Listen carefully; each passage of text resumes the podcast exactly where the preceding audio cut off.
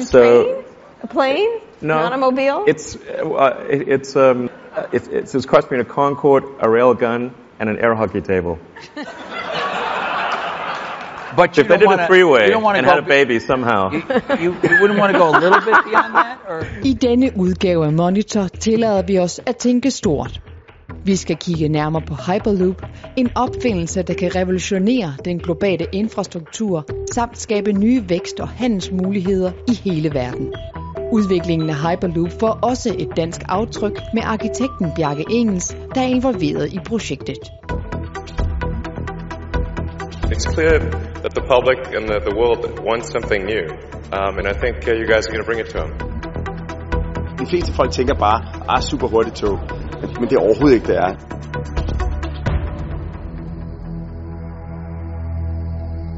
Det, som jeg tænkte første gang, det er flyvende tallerkener og på det niveau, altså not in my time-agtigt. En drøm, som man kan drømme om natten, smukt, lidt science fiction-agtigt. Henrik Sylvan, der er centerleder for Management Engineering på Danmarks Tekniske Universitet, er fascineret ved tanken om Hyperloop som højhastighedstransport. Ideen om at skabe den femte transportform er kun 3 år gammel. Første gang Elon Musk løftede sløret for sin idé var i 2013. But I'm thinking like maybe I should patent it and then offer to open source the patent to anyone that can make a credible case that they could actually do it. I have a name for it, which is called the Hyperloop. Og fra en visionær til en, der skal være med til at forme visionen. Bjarke Ingels er kendt for byggerier i både ind- og udland. Blandt andet 8-tallet i København og Two World Trade Center i New York. Vi fangede ham, da han for nylig var i Danmark, og spurgte ham, hvilken rolle han får i udviklingen af Hyperloop. Vi skal arbejde sammen med Hyperloop om at designe hele brugeroplevelsen. Fordi Hyperloop kan dels bruges til fragt, og det vil være en stor del af økonomien i Hyperloop. Men selvfølgelig også til at transportere mennesker.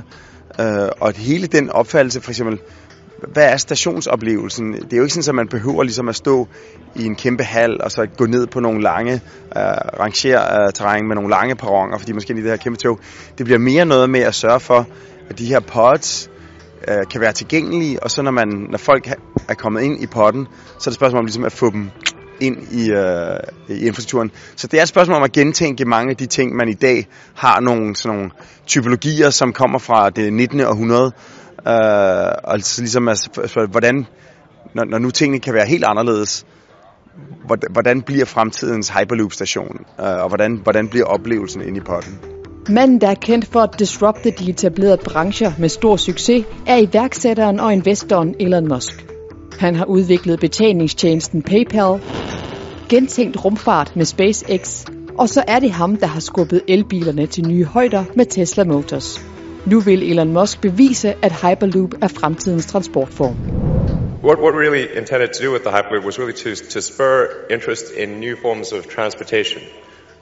And I think I'm starting to think this is really going to happen. Det er meget revolutionerende på den måde, at teknologierne er umodne, at man skal ud over en eller anden tærskel for at gøre det kommercielt bæredygtigt.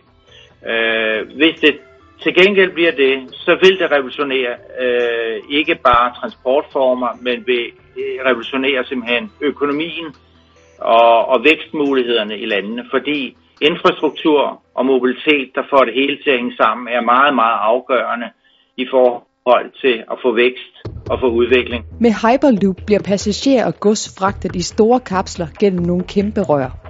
Grundideen er at fjerne lufttrykket i røret. Inde i røret svæver kapslen, så den ikke længere har kontakt med skinnerne. Det sker ved brug af magnetisme, som vi kender det fra magnettog. På den måde er der praktisk talt ingen friktion i røret, så det vil kræve meget lidt energi at komme op på en tophastighed omkring 1200 km/t. Hastigheden ville betyde, at rejsen fra København til Aarhus kunne overstås på ca. 10 minutter. Hyperloop forventer at kunne transportere de første passagerer i 2021 og fragte det første gods i 2019.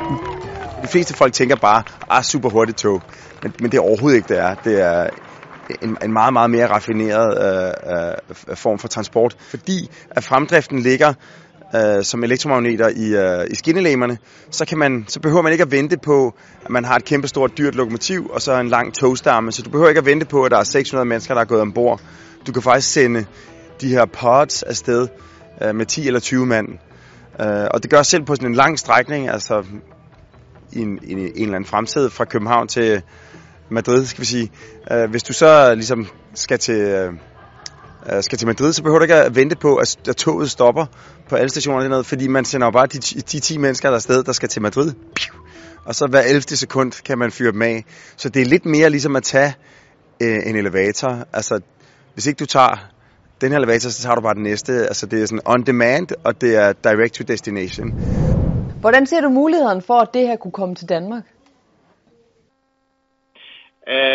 Det ser jeg på den måde, at i givet fald man vil starte et sted, så vil det blive i Centraleuropa. De befolkningstunge områder i Ruhr-distriktet, Tyskland eller skal man sige, Centraleuropa, og derfra vil det brede sig op nordpå og sydpå, østpå. Så jeg vil ikke udelukke det. Det vil være hundredvis af milliarder af kroner, vi skal op i for at få det etableret i Europa. Og derfor er det ikke realistisk at se inden for danske grænser lige på kort sigt. You know, even if I'm sort of wrong about the economic assumptions behind the Hyperloop, it would still be a really fun ride. Even if only one of it ever existed, it would be a really fun ride. What it is. Selvom Hyperloop kan lyde som science fiction, så kan visionen sagtens være inde for rækkevidde med de rette folk ved roret. Hvem havde troet for 10 år siden, at man kunne genopfinde rumfart som SpaceX, som jo også er Elon Musk, eller at man virkelig kunne få elbilerne, efter de har eksisteret i sådan noget 50 år og aldrig rigtig er blevet til noget. Lige pludselig så er Teslaen ligesom den bedste bil, du kan købe.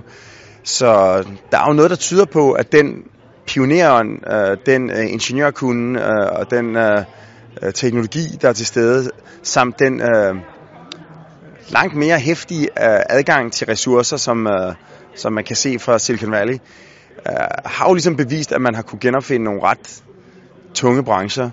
Og hvem ved, om det ikke skulle kunne lade sig gøre den her gang. Vi er i hvert fald godt på vej.